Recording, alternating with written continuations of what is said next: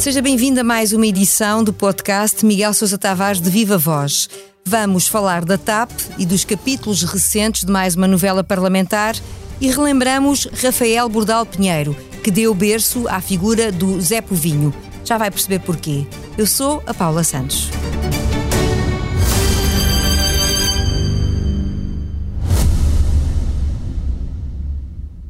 O Expresso faz 50 anos. Celebre connosco e torne-se assinante em expresso.pt. Ora viva, Miguel. Viva, Paula. Começamos então pelo artista plástico que decidiu transmitir um sinal de descontentamento dos portugueses pelo desgoverno do país. Estou a citar o seu texto essa semana no Expresso. Ora, esse artista teve a ideia de fazer uma réplica com dois metros de altura que representa o célebre manguito do Zé Povinho e colocou-o em frente ao Palácio de Belém. É à luz deste ponto de partida que Miguel avalia o atual descontentamento popular que 150 anos depois da criação de Bordal Pinheiro recorre às mesmas rábulas, ainda que o seu autor não tivesse caracterizado a sua obra como um símbolo de desafio ao poder. Isto é um sinal de que continuamos a precisar de símbolos para reforçar os nossos gestos? Eh, não, Paula. Aliás, eu defendo a tese contrária. Uh, vamos a ver, o, o artista que fez esta réplica pôs aquilo em frente ao Palácio de Belém uh, e cito como sinal do descontentamento popular com o desgoverno do país.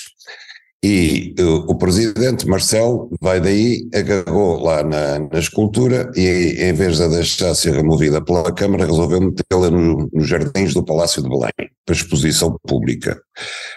Eh, e eu critico isso, porque eu acho que o, Zé Povinho é uma figura demagógica, supostamente da contestação aos abusos do poder, mas que realmente não é verdade. O próprio Rafael Bordal Pinheiro o descreve como um ser apático, desinteressado das coisas e que apenas contesta por contestar através do manguito.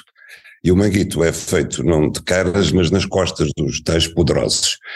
E, portanto, ao fazer isto, Marcelo cede à demagogia e cede ao populismo. Ele, que foi um presidente que começou o seu primeiro mandato exatamente desarmando o populismo, utilizando para isso a sua popularidade, que eu acho que foi uma coisa que ele fez muito inteligentemente, porque na altura havia uma onda de populismo carregada pelo Chega e não só, e que estava já a ganhar muito poder nas redes sociais, como tem hoje em dia, e Marcelo saiu para a rua, onde desarmou o populismo, utilizando a sua popularidade. E, portanto, o mesmo presidente que fez isso não pode agora descer à rua para trazer o populismo para dentro do palácio, para dentro das instituições. Foi isso que ele fez uh, com este gesto, que é simbólico e, e que, uh, a meu ver, descaracteriza de facto aquilo que deve ser feito. Marcelo tem muitas uh, possibilidades, muitos meios para, para se pronunciar institucionalmente uh, se está descontente com o desgoverno do país e, aliás, como todos sabemos, falo praticamente todos os dias. E não tem, portanto, necessidade de se juntar agora ao Zé Pedinho a fazer manguites ou, ou, ou, estar colado aos manguites do Zé Pedinho, porque essa não é função presidencial e até lhe tira dignidade. Eh, por outro lado, de facto, eu, eu, entendo que a figura do Zé Povinho é uma figura nefasta no imaginário português, eh, porque de facto não é, não é de forma alguma um combatente, é, é pelo contrário um desistente e um cobarde. E está presente, de facto, na, nas redes sociais, nas caixas de comentários dos jornais, em tudo isso nós vemos o Zé Povinho hoje em dia a atuar a coberto do anonimato, a coberto da impunidade, da irresponsabilidade, não está interessado em trocar argumentos, não está interessado em estar informado, não está interessado em ler jornais, não está interessado em seguir a imprensa, não está interessado em nada, está apenas interessado num bota-abaixo geral e na ofensa aos seus adversários políticos e a simplificar aquilo que não é simplificável, que é complicado. Isso é o populismo, isso é demagogia, isso é um inimigo da, da democracia. É disso que o Chega se alimenta, o Chega e o Zé Povinho vão de mãos dadas nessa campanha populista e demagógica, e por, má, por pior que as coisas estejam conjunturalmente na política portuguesa e na política mundial, este não é o caminho para quem defende a democracia. O Miguel, justamente por causa disto tudo que nos referiu, começa por falar de um certo nivelamento da sociedade por baixo para depois destacar outra forma de estar na vida, que é a do carreirismo partidário, que se transfere para o aparelho do Estado. E é por aqui que estamos a chegar ao dossiê da TAP. Para si, nas revelações feitas recentemente no Parlamento, não faltam sinais uh, de comportamentos dentro do governo que se encaixam nesta prática instalada. Não, não faltam sinais. Eu, eu temia e estava à espera que acontecesse isso mesmo na Comissão de Inquérito Parlamentar à TAP. Porque o essencial desta Comissão de Inquérito eh, não, não vamos chegar lá, que é discutir o futuro da TAP. Isto é um lavar de roupa suja, nós não estamos a discutir o futuro, estamos a discutir o passado da TAP. E o passado da TAP nós já sabemos que foi péssimo, e eventualmente quando o dossiê se fechar definitivamente, nós poderíamos discutir o que é que correu mal, mas neste momento estamos numa fase crítica da TAP, que é saber o que é que vai acontecer a ela no futuro, e o futuro é já daqui a uns meses. Se a TAP vai ser vendida, quanto é que vai ser vendido? O próprio governo oscila, umas vezes diz que vai vender toda, a seguir já diz que vai, vai manter lá uma espécie de golden share, eh, mas não diz quanto.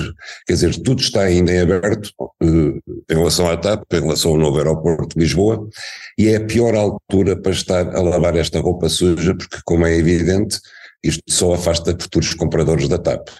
Mas pronto, foi por aí que os partidos quiseram ir e então estamos a assistir a um lavar da roupa suja que mostra que de facto a roupa está muito suja. E entramos então no, no, no outro lado pernicioso da nossa democracia. Temos o Zé Povinho de um lado e do outro lado temos o Zé Povão, chamamos-lhe assim, que são os tais políticos que saem das juventudes partidárias saem das faculdades, vão para as juventudes partidárias, uh, ajudam a fazer as campanhas eleitorais, são tão importantes para os partidos como as claques de futebol são para os clubes de futebol, e depois a partir daí entram num processo de carreirismo em que, como se viu com o secretário de Estado Hugo Mendes, são capazes de fazer toda uma vida, 20 anos de, de vida, exclusivamente partidária. Nunca trabalham cá fora na sociedade civil, nunca, como se viu também com Pedro Nuno Santos, nunca têm que pagar um salário a ninguém, nem nunca vivem num salário que não seja do Estado e, e através do partido. Sobem para ali fora, começam por ser adjuntos de ministros, depois são adjuntos do grupo parlamentar, depois são chefes de gabinete e depois acabam secretários de Estado sem saber como. E eles que nunca de facto tiveram um trabalho que não fosse uh, de origem do partido, acabam eh, a mandar em empresas públicas, sobe-lhes o poder à cabeça, eh, começam a, a, querer eh, desviar aviões para fazer fretes políticos e por aí fora, e assistimos ao pior da política, que de facto nós já sabíamos que, que existia, mas pronto, que agora está a ser posta à vista toda a gente e o espetáculo é absolutamente lastimável e lamentável esse lavar de roupa suja, como lhe chama, eh, a que temos assistido na Comissão de Inquérito à Gestão da TAP, deixa de fora, lá está, a discussão de outros temas que, na sua opinião, deviam e mereciam ser questionados. Por que é que acha que isso acontece? Porque eh, eu acho que nós estamos num dossiê em que ninguém se portou bem, Paulo, e repare numa coisa, eh, até agora eu ainda não vi ninguém que tivesse ido à comissão de inquérito que não atire culpas para os outros todos e que não se inocente a si próprio. Ainda ninguém chegou lá e disse, bom, de facto, aqui eu atuei mal, eu devia ter feito isto e não fiz. Ninguém. Uh, todos os que lá vão são uns anjinhos, uns santinhos, foram injustiçados, foram mal despedidos ou foram mal compreendidos, todos têm direito a uma reparação, uma indemnização, todos foram vítimas de, de ou, ou, do governante, ou do colega da administração, ou do diretor-geral, ou do secretário de Estado, todos foram enganados, etc. Toda a gente é inocente. E, portanto, Estamos nisto. Por outro lado, os inquiridores, os, os, deputados da Comissão de Inquérito, dos partidos, estão todos a tentar, sobretudo o PS e o PSD, mandar responsabilidades uns para cima dos outros e ainda não chegamos uh, uh, ao ponto de discutir a privatização da TAP, porque aí o PS vai aproveitar, neste momento é o PS que está no Banco dos Réus, nessa altura será o PSD no Banco dos Réus, e portanto vamos passar meses nisto sem discutir de facto aquilo que é essencial se a TAP tem alguma viabilidade, quanto é que, por quanto é que a TAP poderá ser vendida, se há alguma remota possibilidade, que eu acho que obviamente não há, dos contribuintes algum dia reaverem parte dos 3,2 mil milhões que lá injetaram, etc. Como é que será o caderno de encargos para a futura venda, o que é que o Estado pode exigir a quem vier a comprar, etc, etc, quer dizer, tudo. O futuro dos trabalhadores da TAP, que são a única coisa praticamente boa que resta naquela companhia, nada disso está a ser discutido refere na sua crónica que a sua fé no futuro da TAP acabou de vez e que o desastre é uma evidência. Não acredita nas consequências políticas que o Primeiro-Ministro prometeu tirar quando os trabalhos estiverem eh, concluídos e também não acredita que essas conclusões possam contribuir para melhorar a imagem da transportadora? Não, de todo. Como eu disse, não, só podem piorar a imagem da, da, transportadora, estão a piorar gravemente a imagem, quer dizer, aquilo que nós estamos a perceber é que uh, o desgoverno era total. Eu já imaginava que, que a nacionalização da TAP conduzisse a uma cena como esta. Quando vi uh, a forma como o, o, governo precisou de nove meses para encontrar um CEO para a TAP, já fiquei preocupado. Quando descobri quem era o CEO da TAP, mais preocupado fiquei. Agora, imaginava que, apesar de tudo, houvesse algum, alguma vigilância do governo sobre a administração e alguma competência da administração. E, o, o que eu constato é que não existiu nem uma coisa nem outra. Constato que o governo não interveio quando devia intervir e interveio quando não devia intervir sobre a administração. E que esta às vezes parecia mais preocupada com problemas de automóveis e de mordomias e de mudança de instalações da empresa do que propriamente concentrar-se naquilo que interessava. E, e Paulo, eu já, já, já escrevi sobre isto, os, os, os supostos bons resultados obtidos no ano passado são, são obtidos à conta de isenções de impostos, à custa de, de salários cortados ainda eh, às tripulações, à custa de subidas de preços brutais nos sítios onde a TAP tem praticamente exclusividade com as ligações com o Brasil e à custa de uma degradação total do serviço a bordo da TAP. Se não fossem esses quatro fatores, a TAP não teria os resultados que teve, como não terá no futuro se continuar em mãos públicas. Já aqui falámos algumas vezes de Pedro Nuno Santos, o ex-ministro que acabou por se demitir justamente por causa da TAP e de quem muito se tem vindo a falar o Miguel já nos disse que, sendo ainda assim considerado um potencial sucessor de António Costa no PS, na sua perspectiva, não tem grandes hipóteses de, enfim, de alguma maneira de vir a cavalgar essa ideia. E quanto a João Galamba e Fernando Medina, saem fragilizados deste processo, na sua opinião? João Galamba é o autor daquela reunião semi-secreta promovida com a CEO da TAP e só por isso, quer dizer, está, está em péssimos lençóis, não é? Fernando Medina eu continuo a não ver aqui nenhum traço de uma intervenção decisiva nele da TAP e de facto todos os que têm deposto ainda ninguém disse Fernando Medina interveio nisto, interveio naquilo, não interveio. Agora a questão da, da nomeação não nomeação da mulher de João Galamba no Ministério das Finanças, mas isso é uma questão completamente lateral e que não tem nada a ver com a TAP diretamente. Uh, Agora, Pedro Nuno Santos e o seu secretário de Estado saem daqui esmagados. Aliás, não é nada que eu não tivesse previsto. Eu escrevi muito antes disto. Uh, Lembro de escrever no Expresso uma vez uma frase que se algum dia o PS atravessa a propor Pedro Nuno Santos para candidato a primeiro-ministro, seria esmagado nas urnas por todos aqueles que pagam impostos em Portugal, porque uh, eu sempre tive de Pedro Nuno Santos essa ideia, que era uma pessoa uh, capaz de fazer grandes discursos e grandes feitos com o dinheiro dos contribuintes e isso é fácil, eu também era capaz de o fazer. Antes de passar para o improviso, uma breve paragem numa adenda que acrescenta ao seu texto e que tem a ver com os vários cenários para o futuro aeroporto de Lisboa. Dados os mais dispares possíveis destinos, o Miguel também tem uma sugestão para a lista. Mas, ironia à parte, já nos vai dizer qual é, ironia à parte, com tantas hipóteses, alguma vez teremos uma solução viável?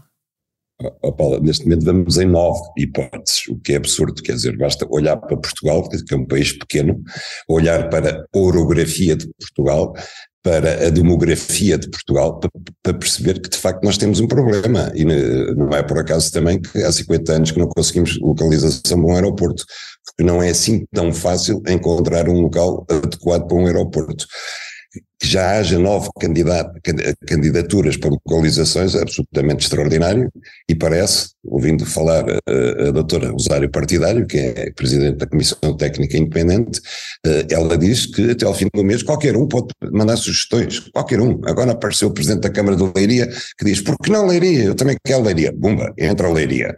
Eh, está a 150 km de Lisboa. Beja está a 200, quer dizer, as pessoas estão loucas. Mesmo Santarém está a 90 km. Agora vem-nos dizer que Santarém está a meia hora, se for de shuttle. Ok, e, e de shuttle, então isso quer dizer que a gente sai do avião em Santarém e tem logo um comboio à espera. e quem, quem chegar no, no avião 10 minutos depois tem outro comboio à espera, e assim sucessivamente. E em que linha é que circularão esses comboios? E quanto é que custa? E quantos comboios são necessários? Quer dizer, estão a brincar connosco. Eu pergunto, alguém quer ir a 90 km de distância despedir-se de alguém para o aeroporto ou buscar alguém ao aeroporto? Não. As pessoas esqueceram-se que o aeroporto é em Lisboa.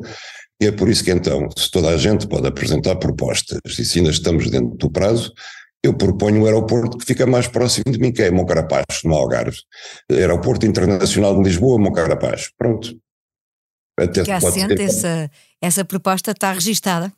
Até posso propor um mais dois, Moncarapaz mais Faro ou Moncarapaz mais Beja. Aí está, são três, três hipóteses mais. E com essa sugestão entramos, agora sim, no improviso.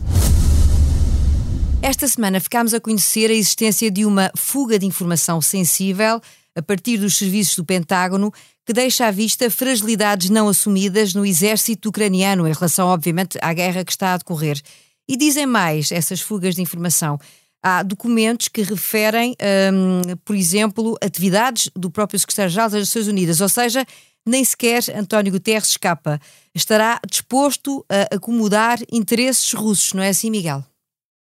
Olha, eh, esta fuga de informação é brutal, é considerada maior desde há 20 anos, maior do que a de Snowden, e parece que já se encontrou o, o, o, o autor dela, que é um, um, jovem que trabalha numa base eh, militar americana de 20 anos e que tem, não se sabe como tem, teve acesso a estes documentos todos e que para impressionar um círculo de amigos de uma rede social de que ele fazia parte, resolveu publicar todos estes documentos.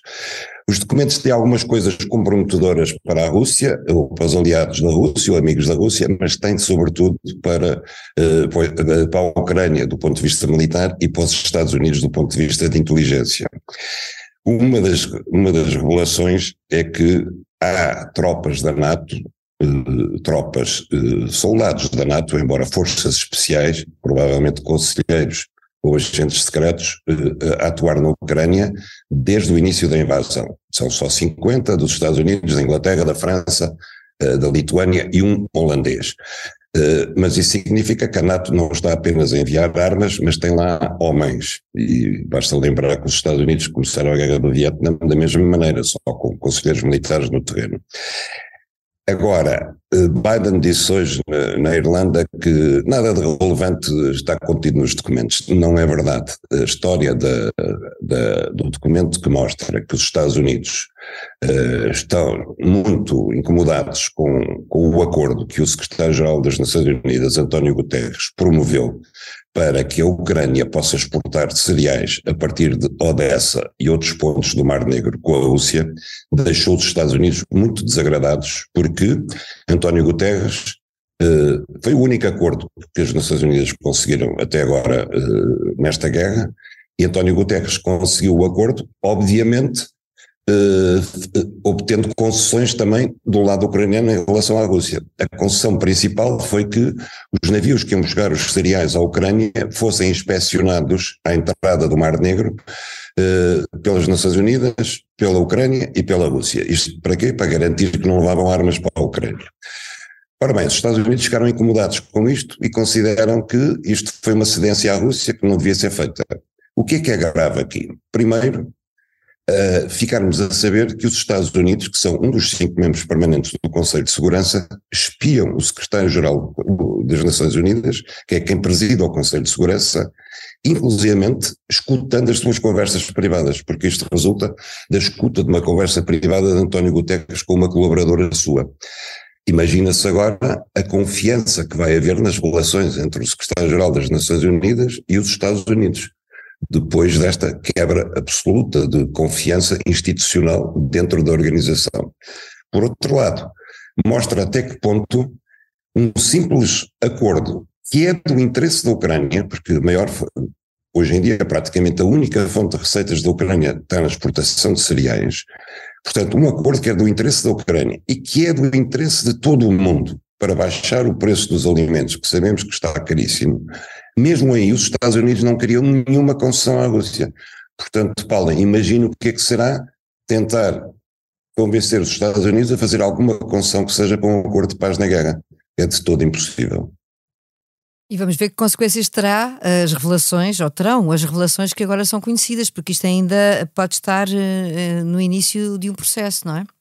Oh, Paula, eu digo só uma coisa: se se descobrisse que era a Rússia que tinha, estava a escutar o secretário-geral das Nações Unidas, a esta hora os Estados Unidos estavam a pedir a expulsão da Rússia das Nações Unidas, garantidamente. Começámos pelo manguito da era moderna, seguimos pela discussão em torno da TAP e acabámos na fuga de informação do Pentágono. Chega ao fim mais uma edição do podcast Miguel Sousa Tavares de Viva Voz. A sonorização esteve a cargo do João Martins. Já sabe, a opinião à sexta-feira.